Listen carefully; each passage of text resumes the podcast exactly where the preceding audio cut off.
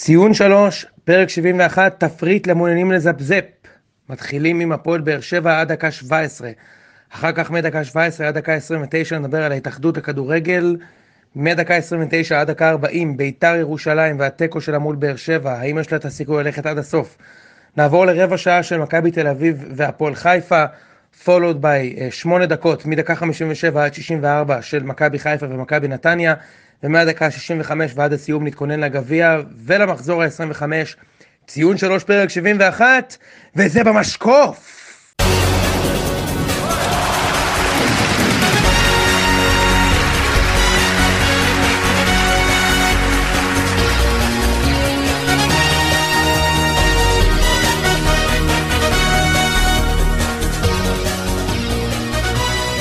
ציון 3 פרק 71, הייתה אמורה להיות איתנו האורחת הראשונה, אבל לא יצא, כי היה לנו אילוצים של די ג'וב, מה לעשות שזה רק תחביב עבורנו עדיין. השבוע הבא אבל היא תהיה. נכון. ולכן איתי נמצא כרגיל, גיל שלי. שלום גיל. כיף גדול להגיע אחרי תוצאה רעה של הפועל באר שבע, תוצאה מולה של מכבי תל אביב. זה היה... למה תוצאה רעה של הפועל באר שבע?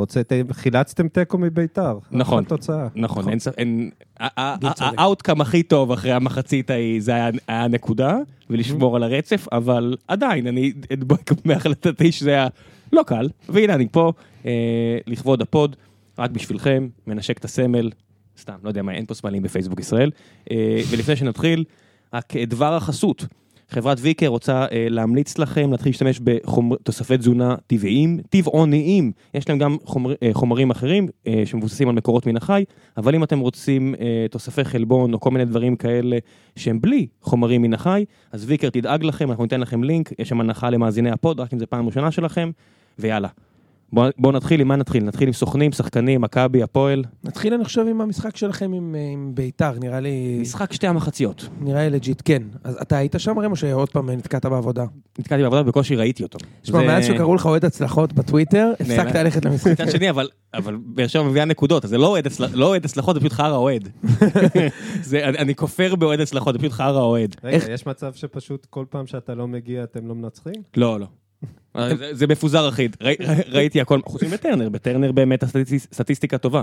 אני חושב שכמות, זאת אומרת, טרנר זה ההוכחה לכמה מגרש ביתי יכול להיות משמעותי.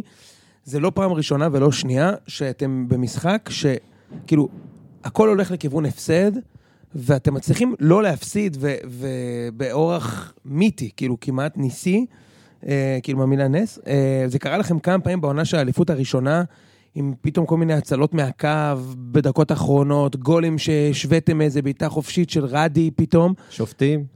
שופטים, פתאום איזה פנדל, איזה אדום, ואתם כאילו לא יכולים להפסיד שם, וזה היה משחק שהייתם צריכים להפסיד ראם. כן, תראה כמה, אבל העניין של גרוש ללירה. שנה שעברה, ביתר יכלה גם לנצח, ואז שערים של זריאן. שנה אחת אחורה, 0-0 שהיה מסנדל את האליפות, ואז הגול של ברדה משום מקום. זה לא שבאר שבע נגד ביתר, שביתר מגיע לטרנר, זה, אתה יודע, זה שלישיות, רביעיות, חמישיות, ואתה יודע, השנה, כמו... ביתדי בעיקר אתם מנצחים. נכון, אבל תראה, לאורך כל השנה, באר שבע, גם עם מספר נקודות דומה לשנה שעברה, או לשנה אחת לפני כן, אבל כולנו רואים שזה פחות טוב, ואיפה זה בא באמת לידי ביטוי? לא בנקודות, כי בנקודות איכשהו מתיישר, כי הליגה בנויה לא בצורה מאוזנת. אבל באירופה, באר שבע שנה שעברה הייתה עוברת את מהריבור, באר שבע שנה שעברה הייתה כנראה שומרת על ה-1-0 מול ביתר הזו, וזה בדיוק כל הדברים הקטנים האלה, שהם מתחילים מלמטה למעלה.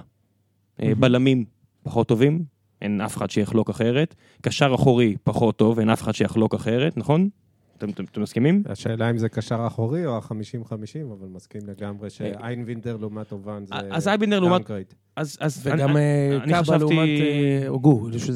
קאבה לעומת אוגו טוב. כי גם אוגו, אני משווה אותו ביחס לעצמו, אוגו הרי שחקן מאוד לא יציב. שחקנים יציבים הם לא פה. בסדר? יציבים ובריאים, אין סיבה שהם יהיו פה. אנחנו לא יכולים לשלם להם כמו שמשלמים במקומות אחרים, ובטח שזה לא מקצועית מתאים להם. אז אם הם פה, זה בגלל שהם לא יציבים.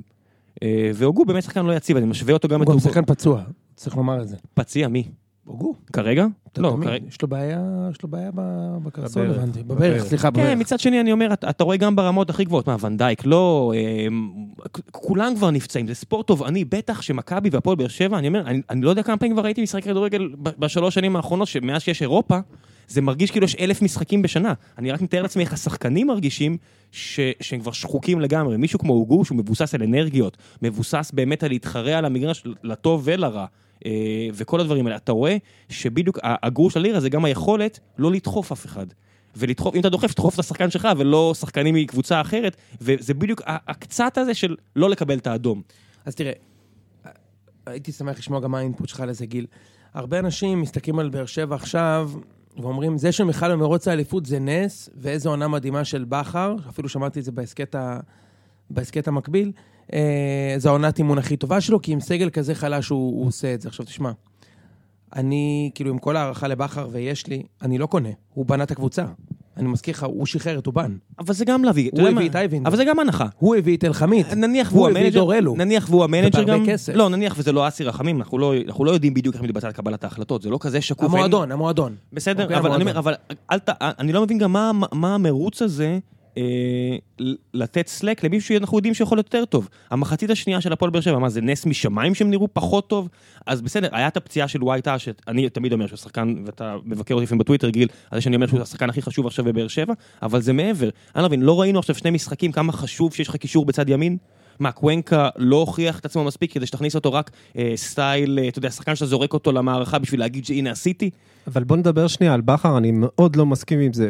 בואו, קודם כל צריך לזכור שבעצם... רגע, עם מה אתה לא מסכים? אני לא מסכים שבחר זו עונה נהדרת שלו. שלושתנו לא מסכים. בלי קשר עם הטענה של ההסקט המקביל, נגדיר את זה ככה. אני לא מסכים עם זה מכמה סיבות. א', אנשים שוכחים שבאר שבע נמצאים במקום שבו הם נמצאים, כי היה גם סיבוב ראשון. בסיבוב הראשון, מיגל ויטור שיחק מעט משחקים, אבל שיחק מעט משחקים, אוגו שיחק בכל המשחקים, ובעצם פרט לויטור, היה לבאר שבע את ההרכב שהיא רוצה אותו. אז נכון, היה צריך סביב אוגו, סביב ויטור, לפעמים כן, לפעמים לא, קורהות היה שם כל הזמן, ובאר שבע צברה 7 נקודות יותר ממכבי בסיבוב הראשון. בסיבוב השני, באר שבע צוברת נקודות, נדמה לי שהיא מקום שלישי או רביעי בדירוג של הסיבוב השני לבד, והיא צוברת נקודות כמו ההרכב שלה. זה גם קשור לזה שמכבי וביתר יותר טובות. והן יותר טובות, ובחר לא הצליח לעשות את באר שבע שיש לה כרגע, אם נסתכל על זה בעיניים פקוחות, סגל פחות טוב, משל מכבי ומשל ביתר, לא משל הפועל חיפה. בסגל הנוכחי, כן, ובכושר הנוכחי. זאת אומרת שבאר שבע בסיבוב השני משיגה בדיוק את מה שבאר שבע שווה. אז איזה עבודת אימון נהדרת של בחר, בהתעלם מהעובדה של מי הביא את השחקנים, זה בכלל לא מעניין מי הביא את השחקנים, ואנחנו באמת לא יודעים עם כל העניין הזה של, זה איפשהו בין בחר לבין דודו, לבין אסי רחמים, אף אחד מחוץ לבאר שבע לא יודע בדיוק איך זה נמצא, ולכן אני לא שופט את בחר על זה בכלל. לא שזה כזה שונה ממקומות אחרים, אתה אומר... ככה זה בהרבה מקומות. ארגון פרטי.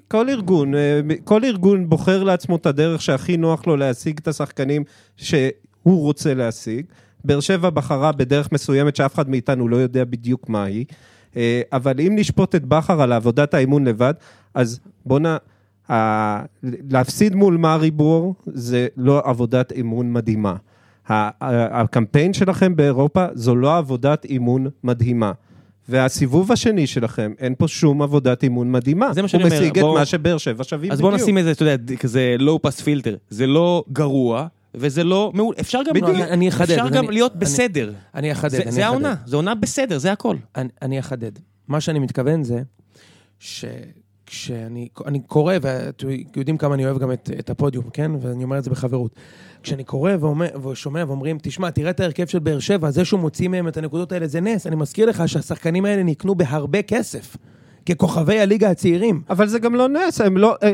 ברור שזה לא נס, זה פשוט שחקנים לא טובים, שהביאו במלא כסף. אבל הם שחקנים יותר טובים ממה שיש למכבי נתניה, והם שחקנים יותר טובים ממה שיש להפועל חיפה, והם משיגים בדיוק את מה שהם שווים. הם שווים פחות. אני חושב שגם יש פה עניין של מקסום, כי הרי חלק מהדברים שאני תמיד מחמיא לבחר, זה היכולת לנהל אגואים, שזה סופר חשוב. אם אנחנו רואים עכשיו את עטר במכבי, שבא כמו חייל טוב, אז הנה העובדה שעכשיו אני שומע שבן ביטון מאוד ממורמר, והבחירה הזאת בין דור... בן ביטון קשיר והוא לא משחק? תקשיב, אני מודה שאני לא מבין מה קורה פה, כי דור אלו אני לא יודע מה אני מפספס, אני יודע, זה כמו בזולנדר, am I on crazy pills, אני מפספס שהוא לא כזה, שהוא פחות טוב. במאבק הזה בין דסה, ביטון, אלו, מה שמעניין, אבל להסתכל על זה, בגנים הימנים, הוא לא שם. אז מה שמעניין להסתכל, זה שבאר שבע בוחרת ללכת עם אלו וביטון, אלו ואורן ביטון, שהם יותר התקפיים, על פני ביטון, בן ביטון וקורות, שהם הגנתיים יותר. קורות? ביטון הוא לא מגן הגנתי. הוא לא טוב. יותר מאלו, לא? אבל הוא יותר מאלו. לא, הוא יותר טוב בהתקפה מאלו, ולפי דעתי הוא אותו רמה בהגנה. לא, הוא יותר טוב בהגנה מאלו. אני חושב שהוא יותר טוב בשני המקרים? כן. אז סבבה, ואז אני אומר, יש פה משהו אישי, ואני חושב ש... הנה משהו ששוחק. ויש פשלה עם הניהול של מיכאל אוחנה, עם כל זה שזה כנראה הרבה גם מיכאל אוחנה, והרבה הסיפור של מיכאל אוחנה ודודו, שאף אחד מאיתנו לא יודע בדיוק מה הסיפור, אבל לכולנו ברור שיש סיפור. אני חושב שלי ברור מה הסיפור, לא? אני לא יודע, כי לא שמעתי את הגרסה של באר שבע, אני שמעתי את הגרסה של אוחנה. אבל זה ברור לחלוטין שהשנה באר שבע מנהלת את האגואים שלה, הרבה פחות טוב, אבל יודע מה, זה לא רק אגו, בוא נראה את קורות, אוקיי? קורות, אני מבין שהייתה לו איזושהי פציעה במיניסקוס, ובאר שבע, כמו באר שבע, אמרה, יאללה, צחק, קצת כאבים, זה לא משפיע. הירסי. הכל הירסי. הכל הירסי, אבל אנחנו חייבים להתבסס על מה שאנחנו רואים, ששחקנים חוזרים נורא מהר מפציעות, ושחקנים מעדיפים לא לעבור ניתוח, אני לא יודע אם הם מעדיפים. אז כנראה יש איזשהו פאטרן בבאר שבע שפציעות מטפלים בזה בצורה אחרת ממכבי, בוא נגיד. אני אמרתי שהגיעו אליי ידיעות, אני לא איזה עיתונאי גדול. והכל הירסי, אבל קורות אנחנו יודעים. אני שמעתי משחקן.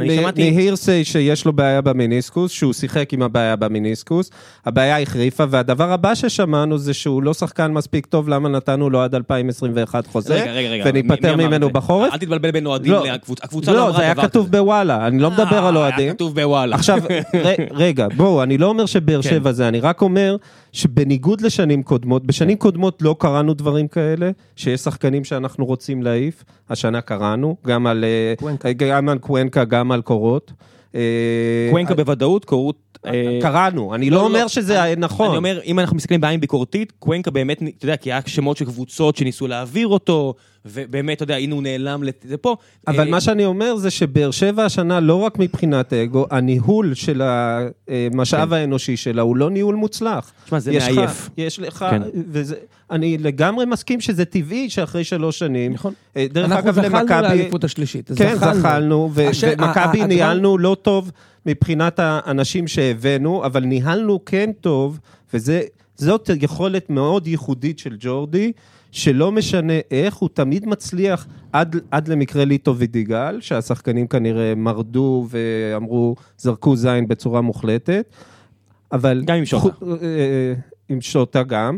אז חוץ משנה שעברה, כשג'ורדי מצליח לנהל את האגואים כך, שכולם יישארו מגויסים למטרה, באר שבע השנה... לא מצליח. אני מאמר ברמה האישית, שכמו הרבה מנהלים, זה פשוט מתיש, ובחר פשוט, אתה יודע, הוריד כנראה את הרגל מהגז בשיחות האישיות, בלהבין לנפש השחקן, אני מאמר, אני לא יודע שום דבר, אני רק אומר, אני מתאר לי כמה זה קשה, ואני אומר, הכי חשוב מבחינתי כאוהד, שרק ייתנו לו את ההמשכיות, כי אפשר עונה פחות טובה מהבחינה הזאת, ואני מאמין בו כל כך, שהוא ידע לחזור בגדול בצד הזה, אם באמת זה מה שאנחנו מדברים עליו. אבל לדעתי זה משהו יותר מורכב מברק בחר. לדעתי זה לא רק ברק בחר, זה הכל התחיל עם מאור בוזגלו. ברגע שאתה נותן למשהו לרחוש מתחת לפני השטח, והדיבורים של כן דודו, לא דודו, ואחרי זה שבוזגלו לא קיבל הצעה נורמלית אצלכם, שחקנים אחרים רואים את זה. עכשיו... רגע, מה זה הצעה נורמלית? אנחנו לא יודעים... אנחנו לא יודעים כלום, אבל התחושה... העובדה היא שבוזגלו לא נשאר אצלכם. נכון, אני אומר, אבל אם עכשיו אנחנו קוראים שהסוכן של דאסה מביא לתוכמן וואלה, ראיתי שם איזה מספר של 900,000 אירו, 850,000. ברור לנו שאני לא מאמין שדאסה מעורב בזה, בסדר? ברמה הזו. אני כמעט יודע שדאסה לא מעורב בזה. ואיפה שאני מרגיש שמכבי רואים את הכותרת, אומרים, עזבו אותנו, בואו נעבור לדבר הבא. בגלל זה אני אומר, גם בוזגלו, שאבא שלו אולי היה באיזה אגוטרי, וזורק מספרים מטורפים, אני חושב שבאר שבע שתאמרו, די, אנחנו לא יכולים להתעסק בזה, זה לא מספרים רציניים. אני לא בא בטענות לבאר שבע, אל תבינו את זה כביקורת על באר שבע, אבל זה משהו מבני בהחלטה של באר שבע להעדיף לעבוד בצורה שבה היא מעדיפה, ואז שמאור בוזגלו עולה מעל פני השטח וחושף איזשהו טפח, שאף אחד מאיתנו לא יודע בדיוק איזה טפח מאור חושף, ואיזה מהם זה בעצם הניהול מסע ומתן שלו. כן. אבל זה משהו שמחלחל לשאר השחקנים, ואנחנו רואים את זה השנה עם מיכאל אוחנה. ואנחנו רואים את זה השנה עם בן ביטון, שאני לא יודע בדיוק מה, אבל אנחנו מבינים שהוא לא מרוצה. תן לי נגיד מילה טובה. הקמא, שמרוויח קוונקה 50% יותר ממנו. יושב לו על הברית. טענות מה שנקרא לסוכן של וואקמה. סוכן הגרוע בעולם. לא יודע אם הגרוע בעולם, הוא בהחלט נראה שהוא לא עושה את העבודה שלו. אני רק רוצה להחמיא פה ל... אבל הפרשן הכי טוב בין הסוכנים, שזה מראה את הרמה של הסוכנים. אני לא יודע. בוא ניתן להם מיקרופון. ראיתי תומר בוקסנבאום, והוא הפתע את העונה מבחינתי. הוא לא סוכן. אני אומר, פתאום אנשים שם להם מיקרופון, ופתאום מפתיעים לטובה. אני אומר, בוא ניתן לפרשנים אחרים מיקרופון. לא, אמרתי, הפרשן הכי טוב בין הסוכנים. כן, אמרתי, אני רוצה לתת לסוכנים גם מיקרופון, ולבדוק את הטענה הזאת. רק לפני שנעבור הלאה מבאר שבע, אני רוצה להחמיא פה לבוזגלו, שאתה יודע, ולא מחמיאים מספיק מהבחינה הזאת, היה אפשר, הוא היה יכול להוציא הרבה יותר. עצם העובדה שאנחנו לא באמת יודעים מה קורה בפנים, כי בסופו של דבר, הרבה מהשחקנים האלה או מתוך לויאליות למקום שהעסיק אותם, או מתוך עובדה שמבינים שזה לא הכי חכם, רוב הידיעות שאנחנו קוראים, הם או המצאות של סוכנים, או אינטרסים של תקשורת. תראה, השחקנים, יצא לעיתונות, אבל לא שמעת באמת את המנגנון הפנימי, לא שמעת לכלוך באמת בעייתי. ואני בטוח שיש בכל קבוצה לכלוך באמת בעייתי. ברור. אבל באמת נחמד לראות שבסופו של דבר, הוא לא טיפש, הוא לא אדם רע. נכון, נכון. אז אני רוצה להגיד את זה למקרה, ואתה יודע, יוצא שאנחנו... דרך אגב, אני גם חושב שזה כן קשור לזה שיש מעט מאוד מקומות שמשלמים טוב בארץ, ואף שחקן לא רוצה לשרוף את הגשרים, כי אם הוא היה בא ושורף... לא, והוא נכווה, ואז כשאתה בא ושורף את באר שבע, אז גם מכבי חיפה ייזהרו ממך יותר. זה באמת לא חכם לעשות את זה. יש פה אינטרסים, ועדיין, אתה רואה את התוכנית, אתה רואה, הם חבר'ה שמוציאים הכל בלי לחשוב יותר מדי, והם לא עשו את זה, אני מעריך, אז יאללה. בוא נעבור הלאה. בוא נדבר על ביתר. בוודאי. אני אומר לעבור הלאה מהפועל באר שבע. איזה גבר שכתר. חוץ מהקטע של הצלילה המתוחשת הזאת. אז זהו ש... אבל אני לא... שחקן גדול. קשה לעבור עליו. אני לא מסוגל. לא מסוגל לראות את הגועל נפש הזה עם חיימוב. לא מסוגל לראות את זה. כאילו, וואלה, נו, באמת אתה... ועוד אנשים אומרים שהוא היה צריך לקבל פנדל, על מה הוא היה צריך לקבל פנדל? נו די, תפסיקו עם השטויות האלה, בחייכם. אתה קלטת שאחרי זה הוא המשיך ואמר, הוא המשיך לדבר על זה, במקום להרים את היד ולהגיד, טוב, פאק שלי, בסדר, לא יצא? זה כבר בלתי נשלט, ובעיניי זה בלתי נסלח, כי זה מגעיל אותי ברמה... שאני לא מצליח ליהנות ממנו כשחקן, ווואלה, השנה יש מה ליהנות ממנו, אוקיי? בניגוד לשנים קודמות, שאני עוד זוכר את הספרינט בבלומפילד, שגרלוס גרסיה, בעת זקנתו, לקח אותו בספרינט, אוקיי? נכון, זה רגע שאנחנו לא נשכח. הוא היה הרבה יותר כבד אז. אז איתי שכתר, הוא ברצינות, והוא משחק השנה. אז וואלה, תתעסק בכדורגל, ולא בגועל נפש הזה. איינבינדר היה לו את הקטע עם בלקמן, אבל זה היה חד פעמי. אצל שכתר אין משחק שהוא לא דופק הצגה שוואלה, שהיא מגוחכת ברמה שלה, ודרך אגב, בלי שום תגובה, הוא היה צריך לקבל צהוב על ההצגה הזאת. תן לי להגיד לך משהו, הגיע הזמן שלא נחכה ששחקנים יעשו את הדבר הנכון, כי זה לא יקרה. ההתאחדות צריכה, כמו באנגליה, רטרואקטיבית או נשים, וזה ייפסק באבחה אחת. ברור. זה לא יקרה פה. אני לא מבין למה. תקשיב, ראם, יש לך פה, סליחה שאני עובר שנייה למכבי, אבל יש לי זיכרון שהוא תבוא בצהוב. יש לך פה שחקן שדרך עם הפקקים שלו ועשה חורים בחזה של שחקן כדורגל, ובגלל שהכוון לא רע, הוא אפילו לא נשפט. אתה חושב, הוא יצא מזה בכלום. אנחנו מדברים על אותו דבר בעצם. אנחנו מדברים פה על אנושים רטרואקטיביים בגלל המצלמה. זה כאילו, סליחה על הנהי פה, אבל זה בואכה תקיפה. כאילו הבן אדם... דרך לו לחזה עם הכף רגל, אוקיי? רמס אותו, וכאילו שופט לא רע, אז... אבל אני... עזוב את זה, הסיבה שזה לא יקרה פה, זה בגלל שההתאחדות היא יותר מדי פוליטיקה, ולא גוף שבאמת דואג מבחינה מקצועית, לזה שיהיה פה כדורגל טוב יותר. נכון. ובפוליטיקה... ולבריאות. להכל. אני מדבר על זה, זוהי מוח וכאלה. להכל. אבל ברגע שאתה מתעסק בפוליטיקה, ההתאחדות גם לא יכולה... זה בעצם, אם הם יבואו וישעו עכשיו שחקנים שעושים מצגות, אז כל הקבוצות האחרות יגידו, רגע, למה אתם עושים את זה? היא כגוף פוליטי לא מסוגלת באמת לשרש את ה... המחלות הרעות האלה, ויש בלי סוף מחלות רעות. לעקור מהשורש, אני מתכוון, לא לשרש. לשרש זה לעקור מהשורש. כן, כן, וואלה. כל פעם נלמד משהו חדש. לא גיל המציא מילה עכשיו. לא, אני סומך עליכם, אני סומך על העברית של שניכם. אז מהבחינה הזאת, אין לי שום ציפיות מההתאחדות. אה, להשריש, נכון, לא חשבתי. לא, להשריש זה הפוך. נכון, נכון, זה הטעות שלי. לא, אני... אין ספק שאני ממוקד. לא חשוב. לא משנה, לא משנה. הקיצור, אני תמיד קורא להתאחדות הזאת ההסתדרות לכדורגל, והיא מתנהלת כמו ההסתדרות. אך בגלל שהגיע בשם מישהו מההסתדרות? זה מאוד חיזק, מאוד שאני מכיר טוב את הדרך עבודה שלו ושל ההסתדרות. יצא לי כבר להתעכל עם זה. ההסתדרות לכדורגל לא מסוגלת לעשות שום דבר שיועיל לכדורגל, ודווקא הייתי כן מצפה מהכוחות המובילים, שזה... בואו נסתכל שנייה על המפה הפוליטית. ליעקב שחר מאוד נוח מה שקורה בהסתדרות לכדורגל. למה? כי הוא מחובר לאנשים שצריך להיות מחוברים להם פוליטית, כדי שישמרו לו על התחת בבית הדין של ההסתדרות. רגע, תסביר לי איך זה עוזר לו, במה זה בא לידי ביטוי?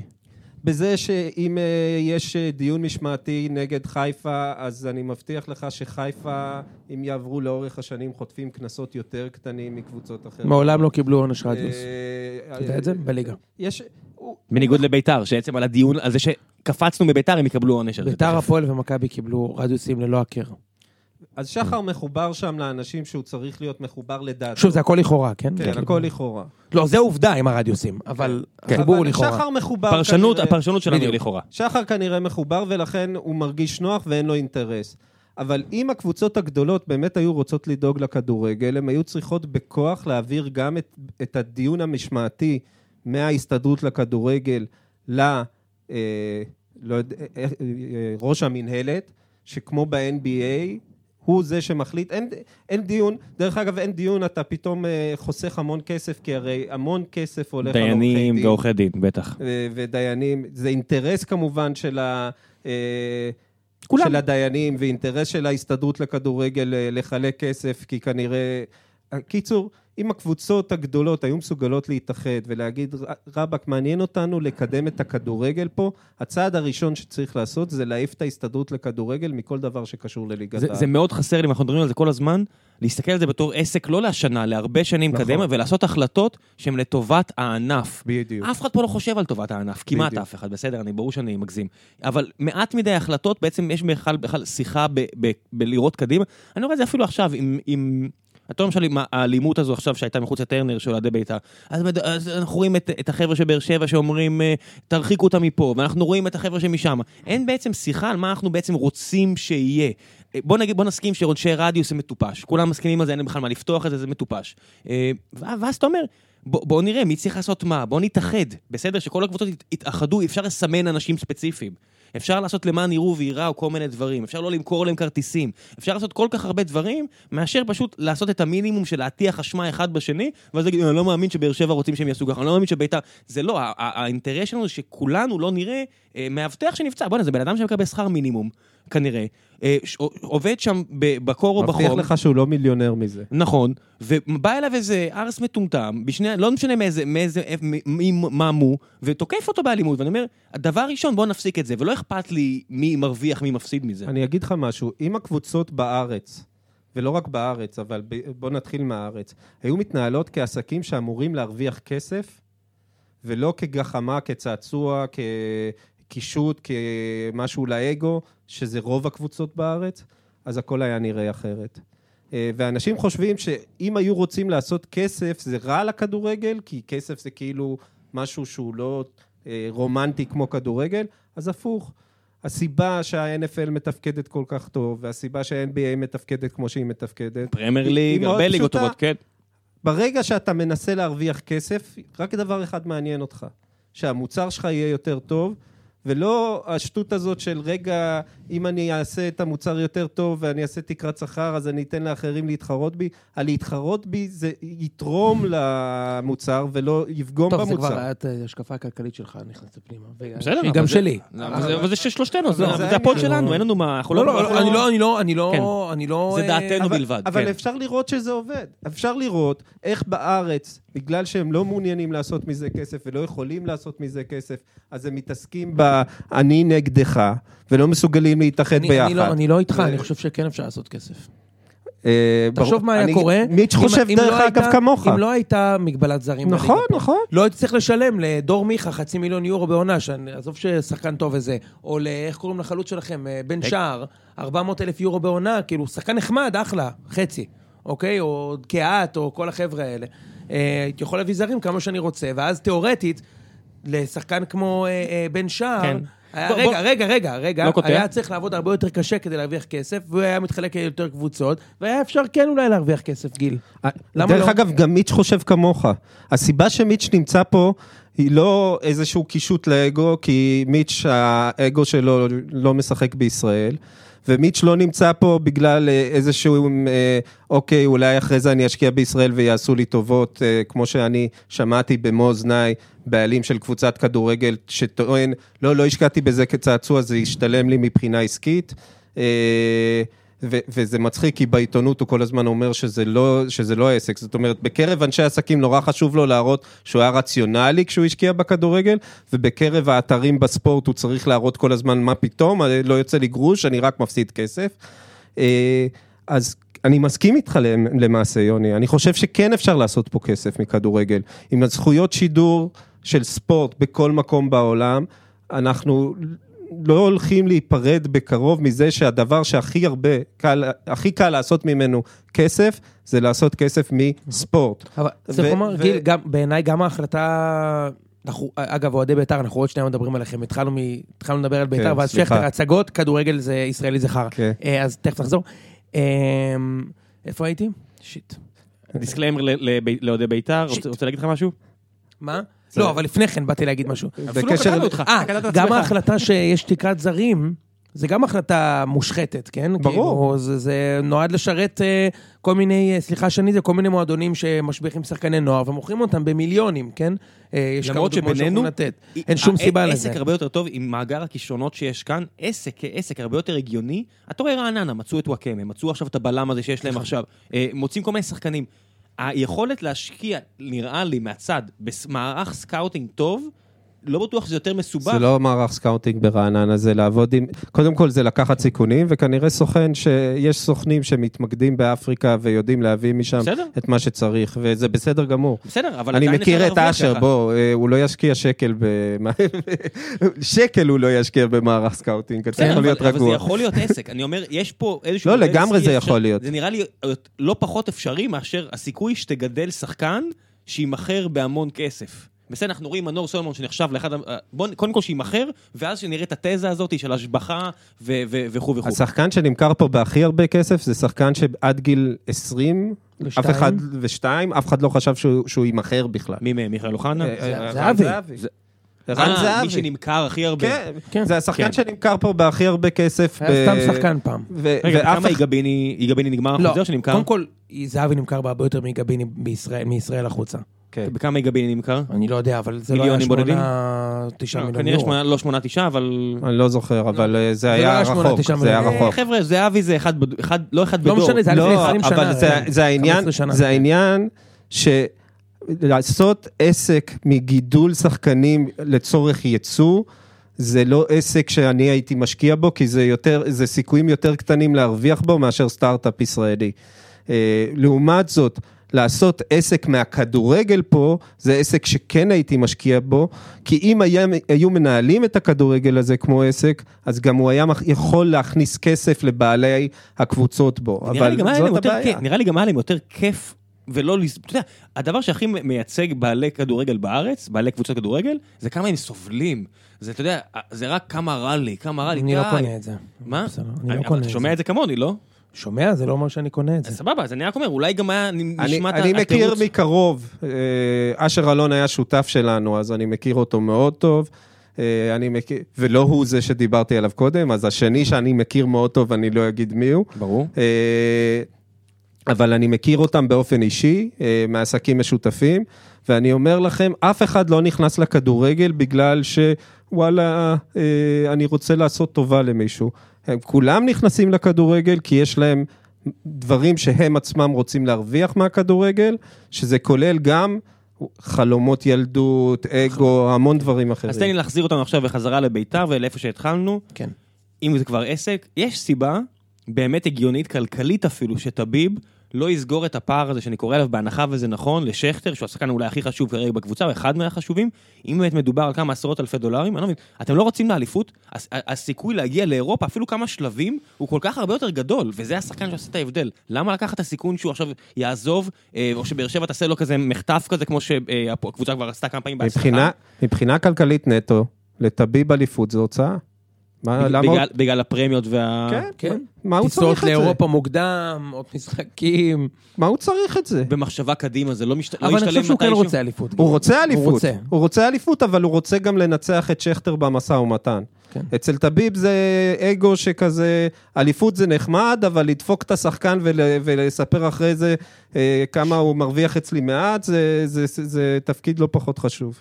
מבחינת טביב. אז בואו נדבר רגע על המשחק, אוקיי? אני חושב שצריך, כמו שרי אמר, לחלק את המשחק, אולי אפילו לשלושה שלישים, כי אני חושב שברבע שעה הראשונה דווקא ביתר היו טובים, פתחו טוב את המשחק, וצריך לתת פה כן את המחמאות למי שמקבל את ההחלטות המקצועיות בביתר, כי השחקן הכי קילר שלהם במשחק, כאילו תראה, שוב, זה כאילו מנחוס שלא יכול להיות כזה דבר, שהכוכב שלך מותח את הגב שהוא מוריד חולצה בחימום.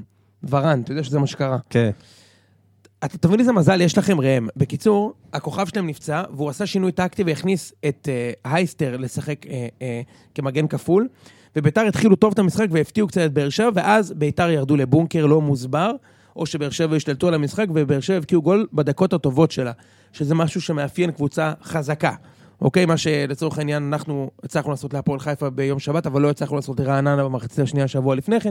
קבוצה טובה יודעת לכבוש בדקות הטובות שלה, וזה היה שוב מאמן ששם את הגול, אני לא יודע איזה גול זה כבר שלו, רביעי מאז שהוא הגיע. רביעי. אז לפי התחזית שהוא אמור להבקיע עוד גול אחד עד סוף העונה. אני בפרק שעבר אמרתי שהוא יבקיע 5 שערים. בכל מקרה, חצי שני, ביתר יצאו ממש טוב. זה לא סתם, גם החילוף של אייסטר היה מאוד משמעותי. אייסטר יצא. כן, אמרתי, ונכנס. החילוף של אייסטר. עוד הזדמנות לתת קומפלימנט פה לקבוצה שהביאה שחקן בינואר, שמביא לה נקודות ביד. אוקיי, אם זה מאמן אצלכם, ואם זה שחקן המנג'ר הגנרי, יעקב סילבסטר, וזה שם של שחקן שהמציאו. לגמרי. ג'ייקוב סילבסטר? ג'ייקוב סילבסטר. אמרתי לך, זה כמו אחמד מליקסון. כן. כאילו, משהו כזה. כמו מאיר חנוכה. מה? מאיר חנוכה. בדיוק. אז כניסה טובה של שחקן שהביא שינוי, וחוסר תאום משוגע בהגנה של באר שבע, והאמת מדהים לראות שבאר שבע היא עדיין ההגנה הטובה בליגה. ספגתם? דרך אגב... היא לא הגנה, היא קבוצת ההגנה. היא גם לא קבוצת ההגנה. מה שקורה עם באר שבע, זה הם חיים על העדים של שנה שעברה. קבוצות מפחדות לתקוף את באר שבע עדיין, למרות שלבאר שבע יש הגנה חלשה. וכל פעם שקבוצה באמת בוחנת את ההגנה של באר שבע, באר שבע סופגת. זה קרה מול ביתר, ובמזל לא ספגתם הרבה יותר. מול מכבי, שוב, ההגנה שלכם הייתה מביכה, אבל מכבי איכשהו לא... כי התקפה של מכבי, לא... מכבי גם לא העזה. מכבי גם לא העזה. ביתר דוחפת הרבה כדורים קדימה. מכבי העזה בחצי הראשון, העזה הרבה, הגיעה להרבה בעיטות טובות לשער, ולא הצליחה להבקיע, אבל לא כתוצאה... גם לחצו גבוה. וזה לא היה כתוצאה ממשחק הגנה טוב שלכם. כשההגנה שלכם מורכבת ממתן החיון, עבדל חמיד, אורן ביטון ודור אלו, והקשר האחורי הוא קאבה, זה לא משחק הגנה טוב, ועדיין קבוצות מפחדות והולכות אחורה ומנסות להפתיע במתפרצות ולא בוחנות אתכם מספיק. אני רוצה למקד את הדיון בביתר, כי ביתר באמת הרשימו, חוץ מה10 דקות האחרונות ש... כאילו שוב הייתה אווירה שהנה בבית שלהם הולכים לנצח את המשחק. כן, כי הם לא מתאמנים, אז כושר גופני הכי יהיה להם. מה, ביתר? ביתר. הם לא מתאמנים? זה מה שהם מספרים. הם כל הזמן טורחים לספר כמה שהשחקנים לא מתאמנים ברצינות, הכל הזמן יוצא משם זה בלה. אז אני חושב שהייתה גם איזושהי ביקורת על ביתר, שכאילו קבוצה אלופה הייתה באה ומנצחת את המשחק. אבל יכול להיות שביתר היא לא קבוצה שתהיה אלופה בסוף השנה. יכול להיות גם שכן, אבל... שמע, זה קשה לנצח את באר שבע בחוץ. לא יכול להיות? ביתר לא תהיה אלופה. בסדר, יכול להיות. שלא. אני מודה שאני נופל מהכיסא בסיטואציה הזאת. באמת, זה יהיה הפתעה עצומה. לא בגלל התקציב, בגלל... אני חושב שחסר להם הגרוש, אבל אני לא חושב שצריך לבקר אותם במשחק שלהם בבאר שבע. זה קשה לנצח את באר שבע. לא, לא. הם היו יותר טובים. כי אתם רעים, אני לא רוצה לחזור לדבר על באר שבע. אתם די רעים. זה בדיוק הפוך, התיקו בטדי, באר שבע הייתה הרבה יותר טובה. השחקן הכי יציב אצלכם בחודש האחרון, זה שחקן נחמד מהפועל חיפה, אני מזכיר לך. הוא אפילו לא השחקן הכי טוב בהפועל חיפה. כן, ואני אומר, מי פה הרבה יותר טוב? אני אומר, מכבי עכשיו נגד עכו ונגד רעננה לא היו טובים, והנה עכשיו הם חזרו, כן, לא טוב. אף אחד לא יציב, אף אחד לא באמת טוב. האליפות על הרצפה. דווקא מכבי, הסיבוב השני של מכבי הוא סיבוב מאוד יציב. סיבוב גם מושלם כמעט. כן, אבל אני אומר... עם שתי פלטות מול עכו ומול... בני יהודה זה לא פלטה. בני יהודה... לא, שתי פלטות היחידות של מכבי בסיבוב השני זה עכו ורעננה. נכון. ושתיהן נבעו מסיבה מאוד פשוטה, שג'ורדי החליט שהקבוצות יבואו בבונקר, והוא שם בתור קשר קדמי, פעם אחת את ברק יצחקי, פעם אחת את בלקמן, פעמיים זה התפוצץ לו בפרצוף, פעמיים הוא לא עשה שום דבר עם זה שזה התפוצץ לו בפרצוף, אבל כסיבוב, הסיבוב השני של מכבי תל אביב, הוא סיבוב סופר יציב של כדורגל, לא מכבי נתניה של מוטל שפיגלר, לא מכבי נתניה של הסיבוב הראשון, אבל לא, אני מוטל שפיגלר, אני לא זוכר, זה היה מכבי. נדבר על מכבי. יש עוד אנקדוטות שאתם רוצים להכניס על ביתר? אני עם כל בואו, ביתר עדיין יש סיכוי לאליפות, כן? בטח שזה לא, הסיבה שאני חושב שביתר לא יקחו אליפות, ואני שומע את הניתוחים של זיו ודרך אגב מסכים איתם, אבל אני חושב שזה מעבר לזה. קודם כל אין שם איזשהו רצון אמיתי לקחת אליפות, אוקיי? זה לא מועדון שחדור ברצון, אני רוצה את האליפות הזאת, אני מוכן להתאבד עליה. אנחנו זוכרים גם את ביתר של השנים הקודמות, מגיעה לפלייאוף העליון בלי אוויר, ובלי אוויר זה לא רק בלי אוויר מבחינה מנטלית, וכל שנה היה את הסיפור של הצילי לפני שנתיים, ואת הסיפור, ושנה שעברה זה אפילו לא זוכר אם היה סיפור, זה היה עם איינבינדר כבר, והשנה זה כבר עם שכתר, ששחקנים שנמצאים בסוף החוזה שלהם, ולא יודעים מה קורה איתם, ואף אחד לא מנסה להרגיע אותם, ואומר להם חבר'ה אתם פה, או יהיה בסדר, ואחרי זה גם מגיע העניין של כנראה הכושר הגופני, אני לא מאמין שבביתר עובדים על כושר גופני בצורה טובה כמו שבקבוצות אחרות, ואז שאתה מגיע לשלבים האחרונים של העונה, אתה מגיע אליהם בלי אוויר, כשאתה מצרף את כל הדברים האלה ביחד, אני לא רואה מצב שביתר מצליחה למשוך בפלייאוף העליון, למעלה כמו הקבוצות שיובילו את הפלייאוף העליון, כל מי ששומע אותי יודע שאני חושב שמכבי תהיה כן במצב כזה שהיא תמשוך למעלה בפלייאוף העליון, ולביתר אין את הגיר הזה לתת. אני כמובן מקווה שאתה צודק, אבל אני חושב שככל שאנחנו מתקרבים לפלייאוף, ואנחנו מתקרבים אליו מאוד, וביתר קרובה לאליפות, הפלייאוף הוא לא מרתון, הוא ספרינט, ואני חושב שאולי לביתר אין את הסגל, אבל יש לה את זה ש... יש לה גם את הקרמה לקחת את האליפות השנה. זה מה שאני חושב. יכול להיות. כמו שלבאר שבע הייתה את הקרמה בשנה הראשונה, שקבוצות נגד מכבי שיחקו עם 4 שוערים, ונגד באר שבע, כאילו בוא נהנה מהמשחק. אבל אין קבוצות כאלה בפלייאוף העליון השנה. אין קבוצות כאלה בפלייאוף העליון השנה. וביתר התקשתה מאוד מול נתניה בשני המשחקים. זה לא אומר כלום. וזה נכון שזה ספרינט, וזה נכון שזה ספרינט, אבל זה ספרינט שאתה מגיע אליו כפיניש קיק. אולי נתניה. ואתה גמרת לעצמך הרבה כוחות בריצה אל הספרינט הזה. תראה, אנחנו עוד נתכונן לפלייאוף, אבל אתה לא תהיה איתנו בפרק שנתכונן אליו. אני חושב ואתה הרבה פעמים מדבר על זה, לכן אני עושה את זה כשאתה פה, אתה מדבר על סטטיסטיקות העבר. וזה מה שמפחיד אותי, שתדע. כי כאילו, אתה הרבה פעמים אומר, באר שבע נגיד לא ניצחו קבוצות מהפלייאוף העליון, כמעט, חוץ מניצחון נגד מכבי, ועוד ניצחון אחד שהיה להם, נגד בני יהודה, אוקיי? לעומת זאת למכבי יש 20 נקודות, אבל הפחד שלי הוא, שבסוף זה מתאזן, תשמע, מכבי לא תוציא 12 מ-12 מנתניה השנה. זה לא יקרה. למה לא? כי ככה, כי זה לא הרמה בין הקבוצה, הפערי הרמה. קודם כל, אני חושב שכן, בגלל שנתניה, כמו ביתר, היא מגיעה לפלייאוף העליון שנתניה עשתה את שלה, שיחקה את הכדורגל שלה, ועכשיו דיה סבא פתאום אומרים, אנחנו לא יודעים אם הוא יישאר עד סוף השנה, ואני לא בטוח שמכבי נתניה יהיו ממש טובים מולנו בפלייאוף. לנתניה יש אחלה מאמן. למכבי יש מאץ' טוב עם נתניה בגלל השלושה בלמים. הם לא יכולים לשחק נגד מערך כזה, זה מקשה מאוד. דרך אגב, דראפיץ' היה מאמן של ביתר, כשהצילי היה את סיפור הצילי, והוא עם ביתר קרס לחלוטין בפלייאוף העליון. דראפיץ' מאמן טוב. הם לא היו קוראים לאליפות. הפועל חיפה, שעדיין במרחק יריקה מהמקום הראשון, אני חושב ש4-0 הזה יראה לנו מה עכשיו הולך להגיע. אז בוא נדבר על זה עכשיו. אפשר לעבור? בטח. טוב, לא הבאנו מספיק כבוד לביתר, אבל גם לא דיברנו... לא, היה פה 10 דקות. כן, גם לא דיברנו באמת... אבל בוא, אני לא נתתי כבוד לביתר, ואני כן רוצה לתת כבוד לביתר. אז קודם כל, שכתר... דבר ראשון, השחקנים. אז שכתר, אז כן, אני לא מסוגל לנטרל את עצמי מהצלילות המגוחכות שלו, וזה מבחינתי... הורס לי את כל היכולת להעריך אותו כשחקן, אבל אם אני נטרל את זה, השנה זו עונה מדהימה שלו, והוא כנראה החלוץ הישראלי הכי טוב בליגה בפער. נכון. לא רואה חלוץ ישראלי שמתקרב אליו. אתה מחשיב את בלקמן כאילו כישראלי? אז זהו, אם אני מחשיב את בלקמן כישראלי, אז זה הוא ובלקמן, כי בלקמן לא פחות טוב, אבל בלקמן הוא ישראלי בהגדרה, אבל הוא לא גדל פה. ואז...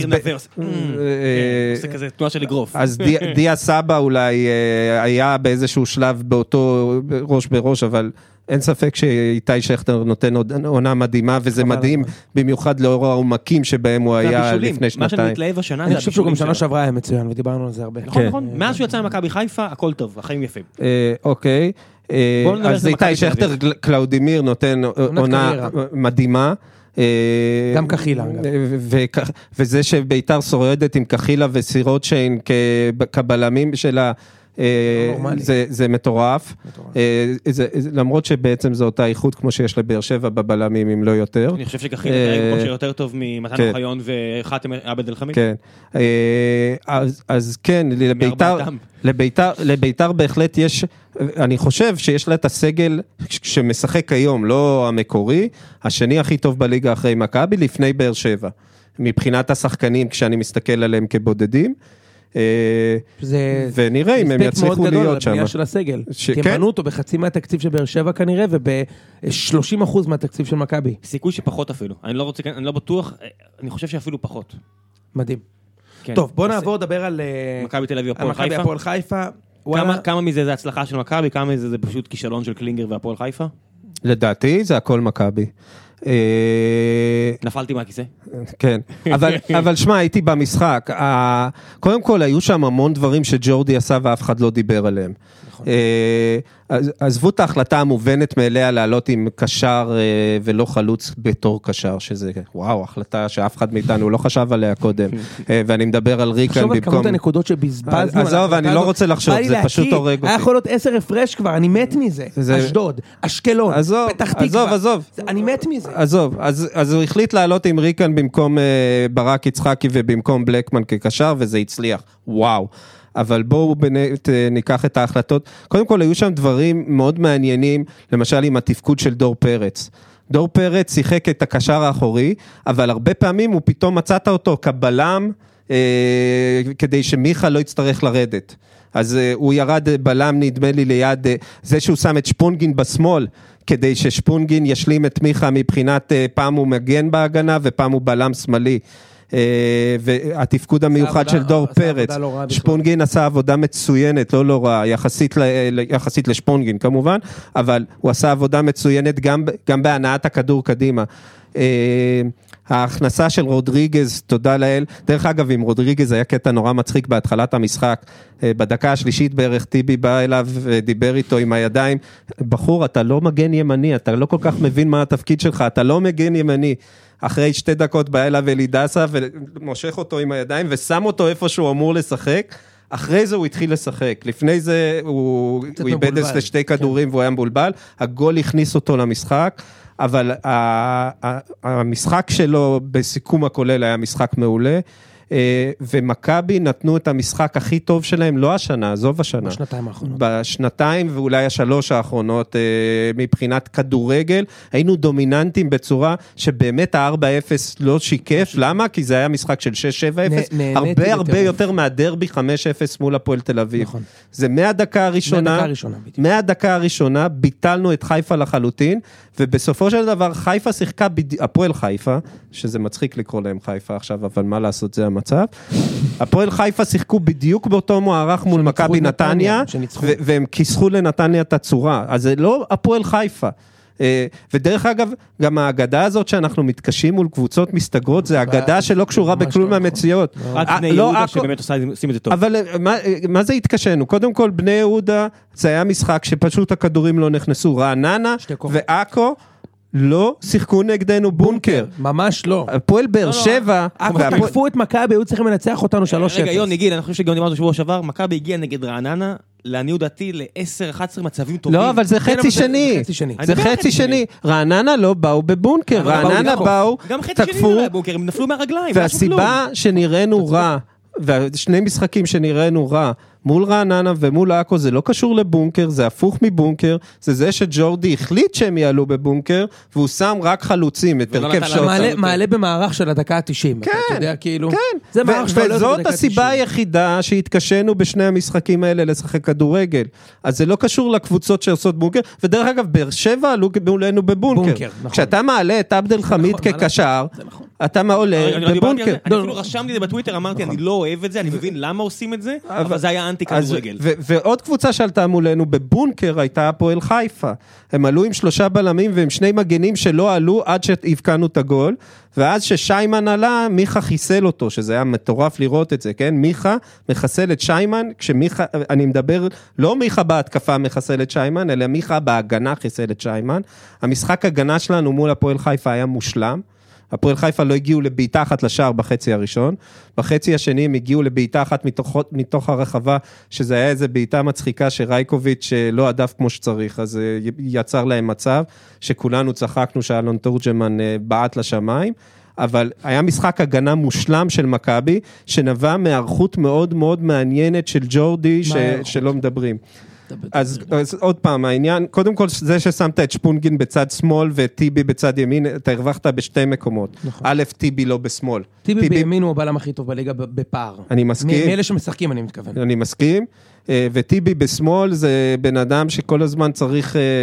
שהוא מוריד את כל הרמה של החולת. בטח שבן חיים שם, אז הוא בכלל, הוא כל הזמן חושב מה בן חיים הולך לעשות לי. זה נכון, רם, אתה צריך לראות את זה. הוא רודף אחריו, גם בבין, הם רודפים אחרי בן חיים לחורים שהוא... לגמרי, לגמרי. אז טיבי בימין הרווחת את הבלם הכי טוב בליגה כרגע, כמו שיוני אומר. מהמשחקים. כרגע, מי שמשחק. ושמת את שפונגין בשמאל בתפקיד מורכב של לשחק מדי פעם מגן בשמאל, ואז דור פרץ ירד מהעמדה שלו כקשר אחורי לעמדת הבלם, ובעצם סגרת את הרחבה בצורה הרמטית. בגדול הכבד את מיכה פה. זה הדבר הכי טוב שעשית.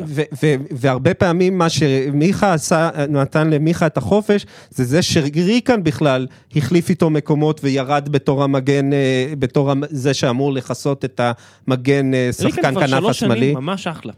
ריקן כשהוא משחק שחקן קישור, הוא שחקן אחלה, כשהוא מגן שמאלי הוא זוועה. היית מצפה ממאמנים לראות את זה, מסתבר ש... לא, מה זה לא ראו את זה? למה הביאו את אופיר דוד זאדה? בגלל שהם רוצים מגן שמאלי. אני מדבר על המאמנים שנה שעברה, שהמשיכו עד שג'ורדי החליט שהוא שם את שרן מגן שמאלי. גם בוס שם את ריקן מגן שמאלי. כן. נכון, נכון. אז אין מה לעשות. אז ריקן ומיכה זה תפקד הרבה יותר טוב, וצריך להוסיף את ההחלטה הטקטית הנהדרת של דורי, של ג'ורדי, שקוראים לה אלי דסה, אבל עזבו את ההחלטה הטקטית.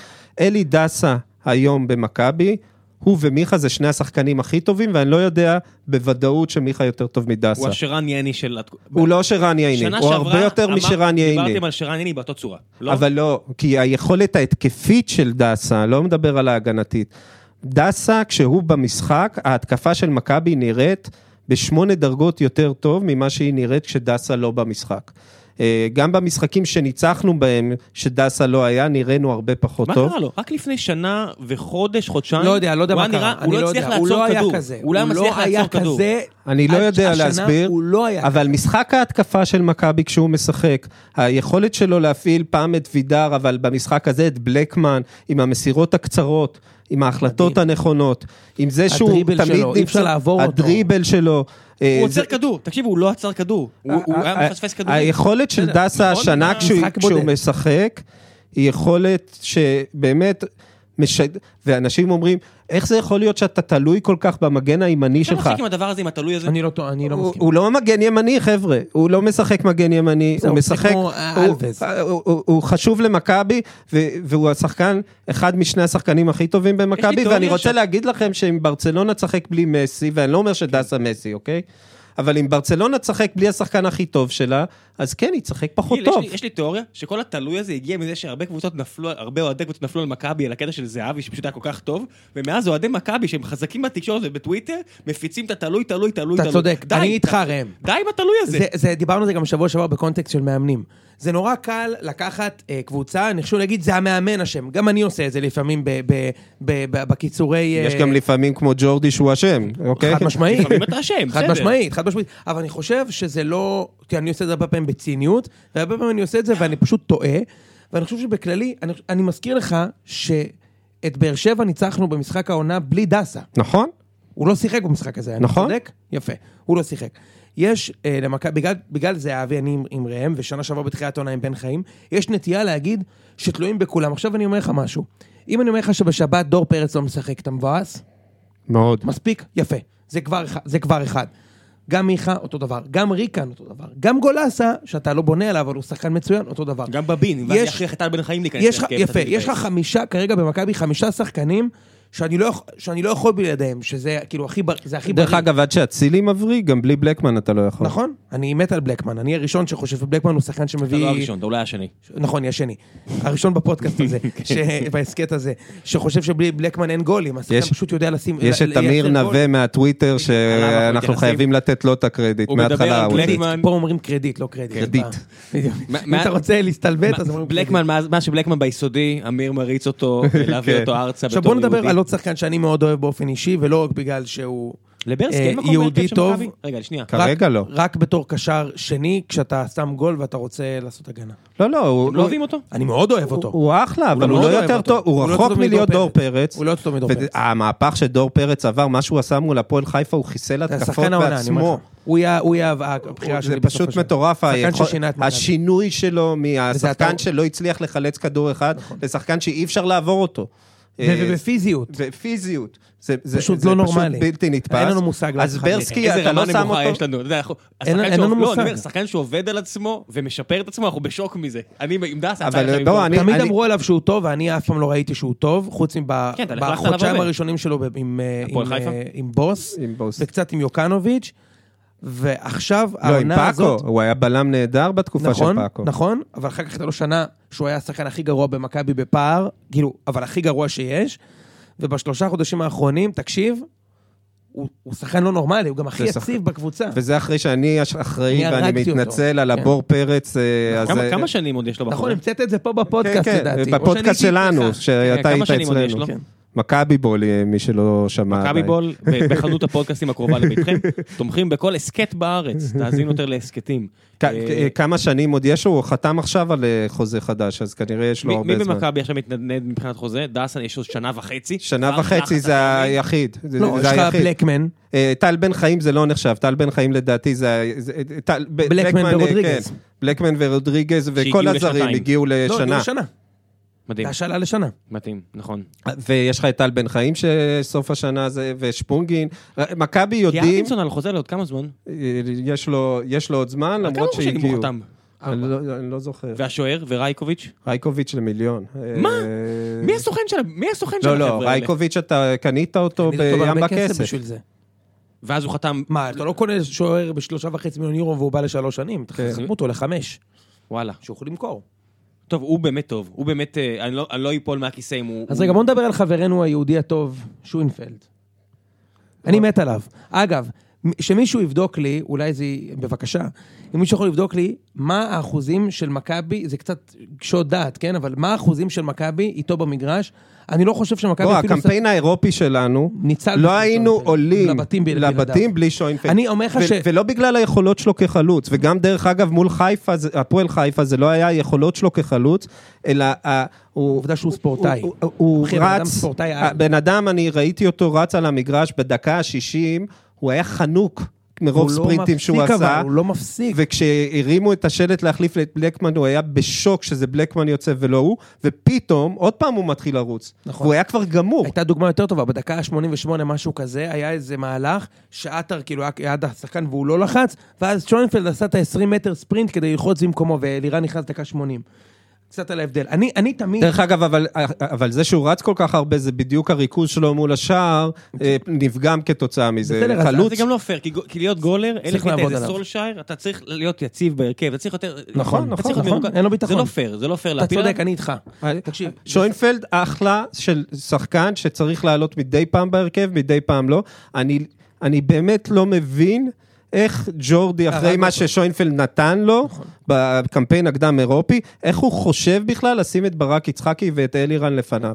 נכון. לא מבין. טוב, תכף נדבר על המשחק נגד אשדוד, שנראה לי מוקש. רק נסיים, אני תמיד אעדיף שחקנים, גם שהם אולי נגרים ברמה הטכנית, וסליחה על העלבון, שרצים במגרש. דרך אגב, המסירה שלו לאלירן, שאלירן יצליח לספס, זה מסירה, אין שום בעיה טכנית. מקביסטים, אני קורא אתכם לסדר, יש עוד קבוצות?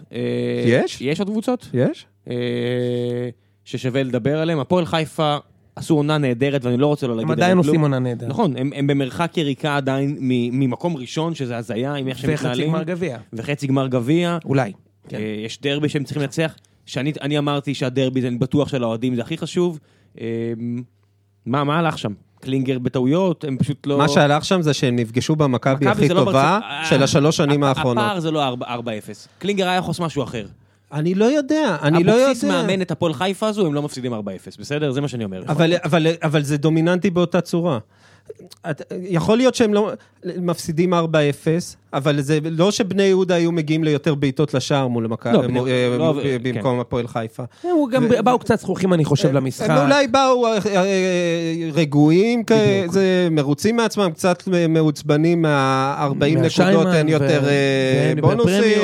אני טוען שבן בסט, אני חושב שבן בסט, כשהוא לא נמצא על המגרש בכושר C, וזה כבר בעצם מאז טרנר, זה הפועל חיפה אחרת, ואני חושב שלא מביאים לו מספיק קרדיט על העונה הזו. שהוא היה חלק מאוד גדול מההצלחה של הקבוצה הזו. כן מביאים לו את הקרדיט. אני חושב שלא מדברים עליו מספיק, על הקאמבק הזה שהוא עשה אחרי כמה שנים מאוד לא טובות בסך הכל. נכון. ועוד משהו שיחק לטובתנו זה שוורמוט כן שיחק. בהחלט כך. ורמוט זה השחקן הכי רך שראית, וזה פשוט היה מגוחך לראות אותו, היה איזה בחור מתחתי שכל הזמן צעק, תשבור לו את הרגל, ואז אני אומר לו, אבל רגע, לוורמוט, אני אומר לו, כי אנחנו מאוד אוהבים את גילי, אבל אני אומר לו, רגע, אנחנו צריכים אותו במגרש, חכה. טוב, ובנימה חצי פלילית זו בוא נעבור מכבי חיפה, אנחנו ממשיכים לא לדבר עליהם. למה? בוא נדבר על נתניה וחיפה. אני חושב שלא דיברנו מספיק על אלי דסה, אבל לא נורא, נעבור הלאה.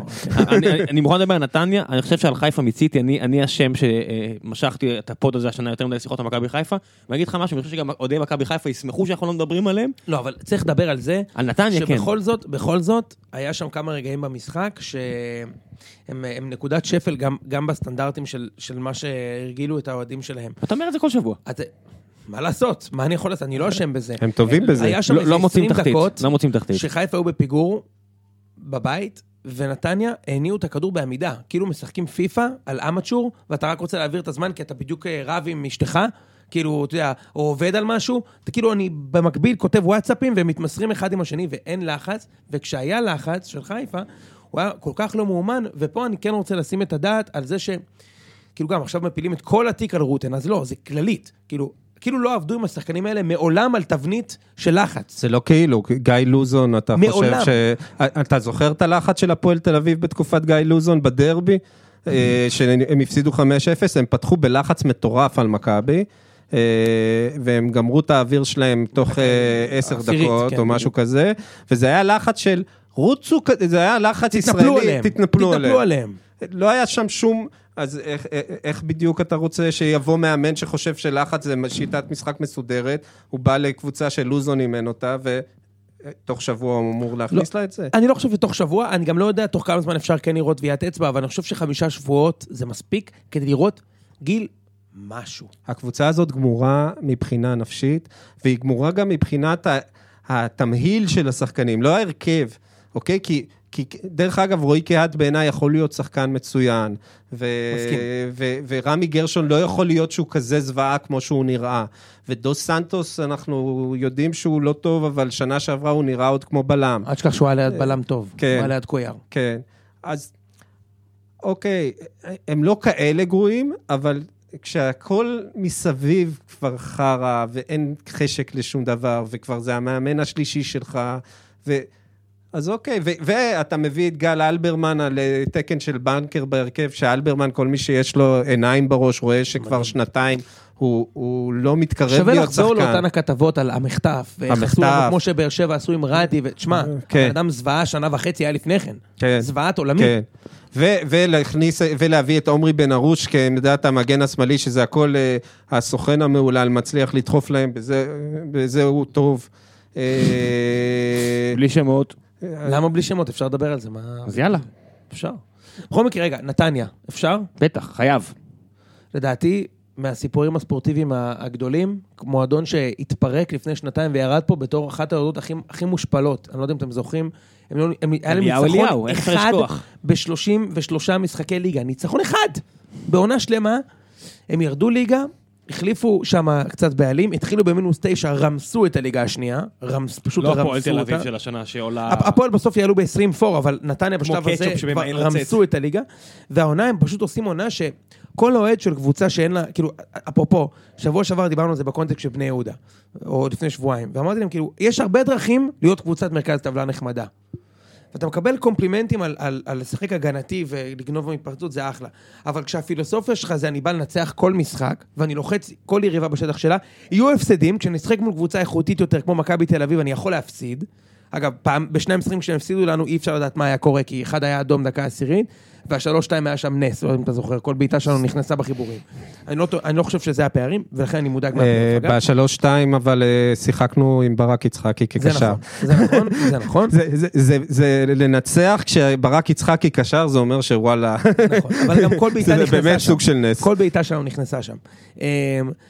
ולבוא ולשחק, וכדורגל שהקהל אוהב ונהנה ממנו, והם שוב עשו את זה, נגד חיפה, כאילו, הספיק להם טקו כדי להיות בפלייאוף, הם פשוט באו, קיבלו גול מוקדם, אמרו, אנחנו יותר טובים, אנחנו נשחק התקפי ואנחנו ננצח, ויש שם כמה יעלומים בקבוצה, לא בגלל שקוראים קבוצת יעלומים, שגם יהיו שחקני כדורגל טובים. ואני לא מדבר רק על אלה שהם כבר שחקני כדורגל טובים. אני רואה הרבה אנשים אומרים, כיף לראות דירן נבל, בושה שזה כוכב אצלנו. שום דבר, אחלה שחקן. די. לקבוצה הזאת? די, בכל העולם, יש לך את החבר'ה אלה שרצים פחות, ומביאים כסף, מסי רץ רק 7 קילומטר משחק, אז יש לו את הספרינטים של דירן נבל.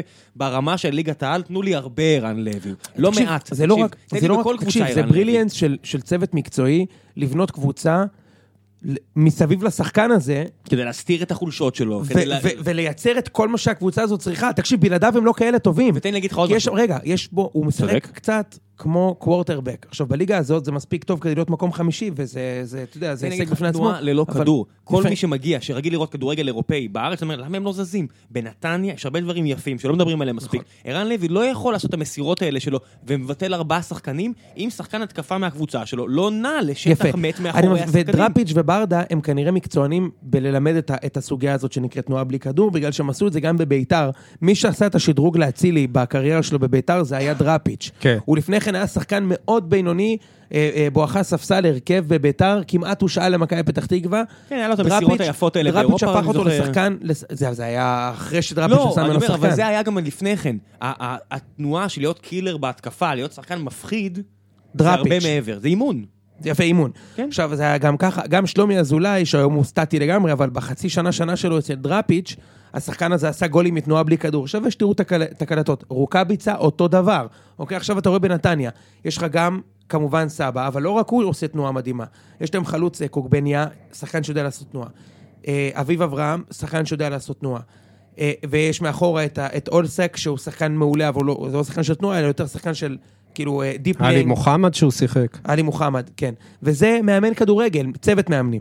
וצריך לתת להם שפו על עונה באמת, באמת גדולה, ולדעתי הם צוות המאמנים המבטיח ביותר כרגע, והם גם הצליחו לגדל שחקני כדורגל, שלא היו שחקני כדורגל.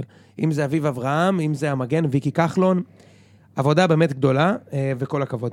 אני רוצה להכניס פה משהו על מה שראם מדבר עליו הרבה, וזה שנתניה זה פוטנציאל להיות הבאר שבע הבאים, אז כמו שאמרתי, בעברנו... חסר יותר כסף, אבל יש את כל השאר. אז בעברנו היינו שותפים של אשר אלון, וזה היה בדיוק בתקופה שאשר אלון היה בעלים של מכבי נתניה, הוא בזמנו גם הכניס אותי פנימה קצת, שאני אראה איך אני יכול לעזור.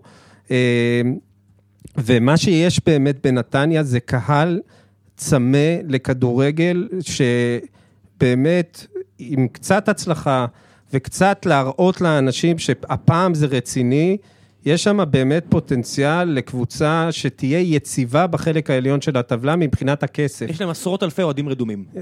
והם יכולים להיות שם, אם רק ייתנו להם את החבר'ה, הפעם זה אמיתי ולא בלוף, כי כבר היה להם מספיק בלופים.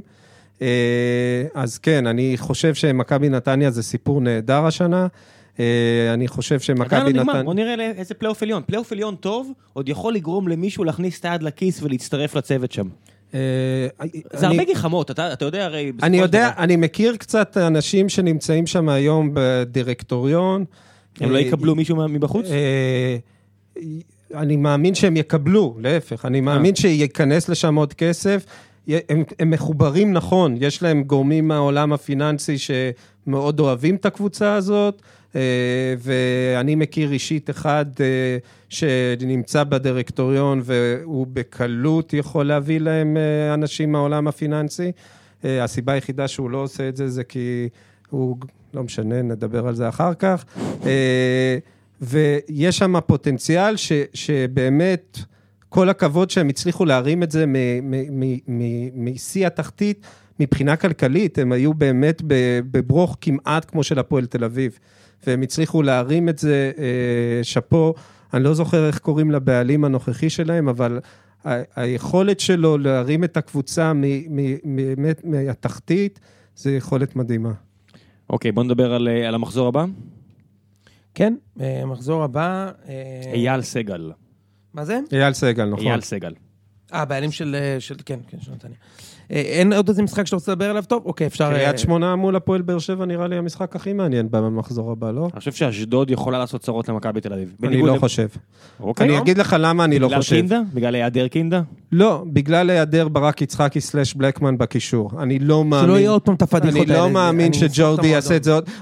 בוא נגיד את זה אחרת. אם ברק יצחקי עולה בקישור, אני לוקח את האוטו, נוסע לאצטדיון, וג'ורדי, תשמרו, תאבטחו אותו, זה פשוט... זה יהיה סי-אסי. זה פשוט... מכבי, לא חושב שהיה משחק שבו ברק יצחקי עלה בקישור, ומכבי הייתה קרובה ללקחת נקודות, חוץ ממול נתניה, ששם זה היה איזשהו סוג של נס. שני דברים שעומדים נגד האימור שלי, שאשדוד תעשה צרות המשחק הזה, אחד, תחושת דחיפות, שפחות ופחות יש להם, כי עכו ואשקלון באותות בדלי ברמה שמזמן לא ראיתי קבוצות כאלו. דבר שני, זה באמת קינדה, שזה באמת קבוצה שצריכה את המנוע שלו. יש עוד דבר, הם עכשיו גמרו 120 דקות. נכון. הם לא קבוצה עם איזשהו סגל עמוק, שוואלה, 120 דקות ביום שלישי, ביום שבת הם יבואו מלאי כוח, ומכבי נמצאת במגמת עלייה מאוד מאוד מאוד חזקה, אם דסה באמת משחק ומיכה משחק, זו קבוצה אחרת לגמרי, והיא קבוצה באמת כל כך הרבה יותר טובה מאשדוד, שלא אמור להיות לה בעיות לנצח את אשדוד, אני ממש מקווה שהצילי גם מתחיל לחזור, אולי נראה כמה דקות מהצילי, וגולסה יכול לחזור. אז אם אתה משחק עם גולסה, דסה ומיכה, מכבי זה הקבוצה הכי טובה בארץ בפער, הנוכחית, כן? כשבבאר שבע ויתור אנחנו לא יודעים איך הוא משחק. כן, באר שבע בהרכב מלא זה סיפור אחר. אני חושב שאלקה, אם הוא רוצה חוזה, הוא יודע מה הוא צריך לעשות. כן. טוב, אז בוא נאמר, חברים, בוא נתחיל באימורים. בוא נתחיל עם הגביע.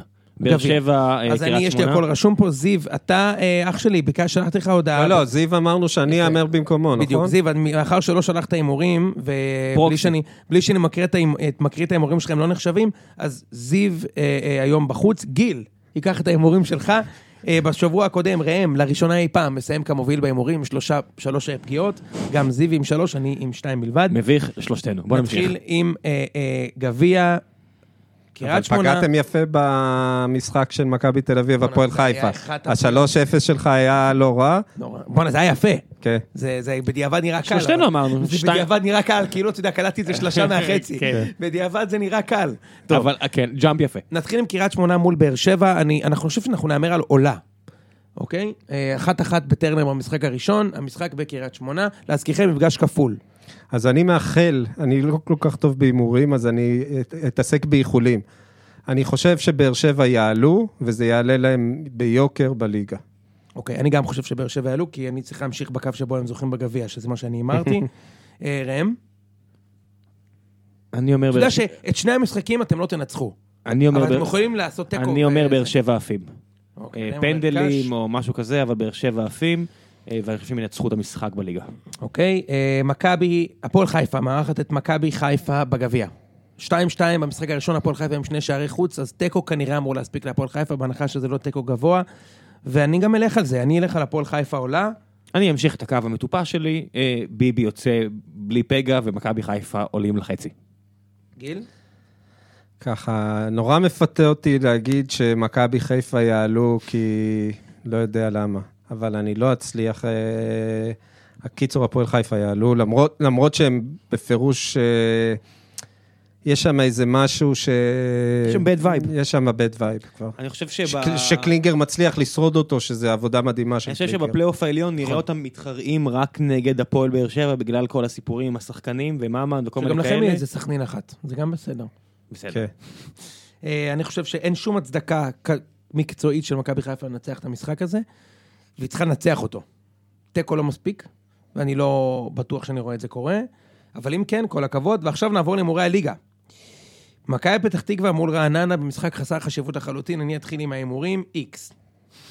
אני מאמר על רעננה. איקס.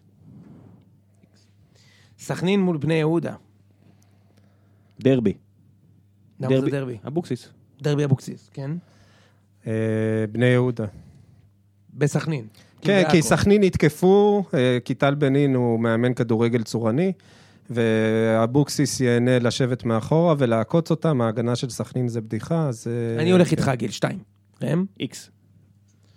נתניה מול אשקלון. 1.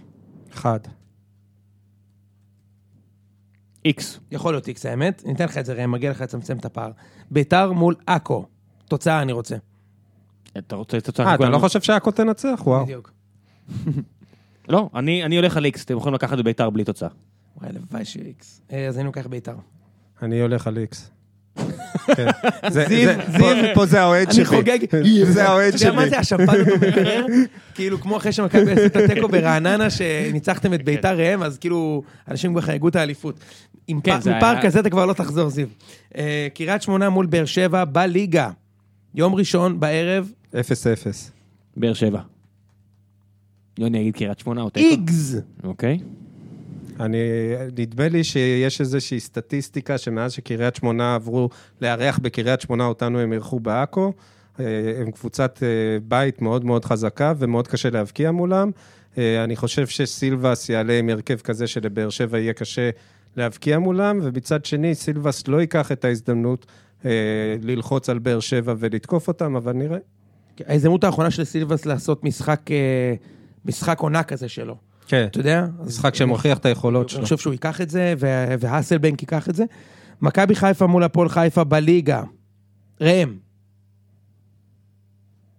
2. אז זאת אומרת, מכבי חיפה עוברת בגביע, ואז הפועל חיפה תנצח אותה בליגה?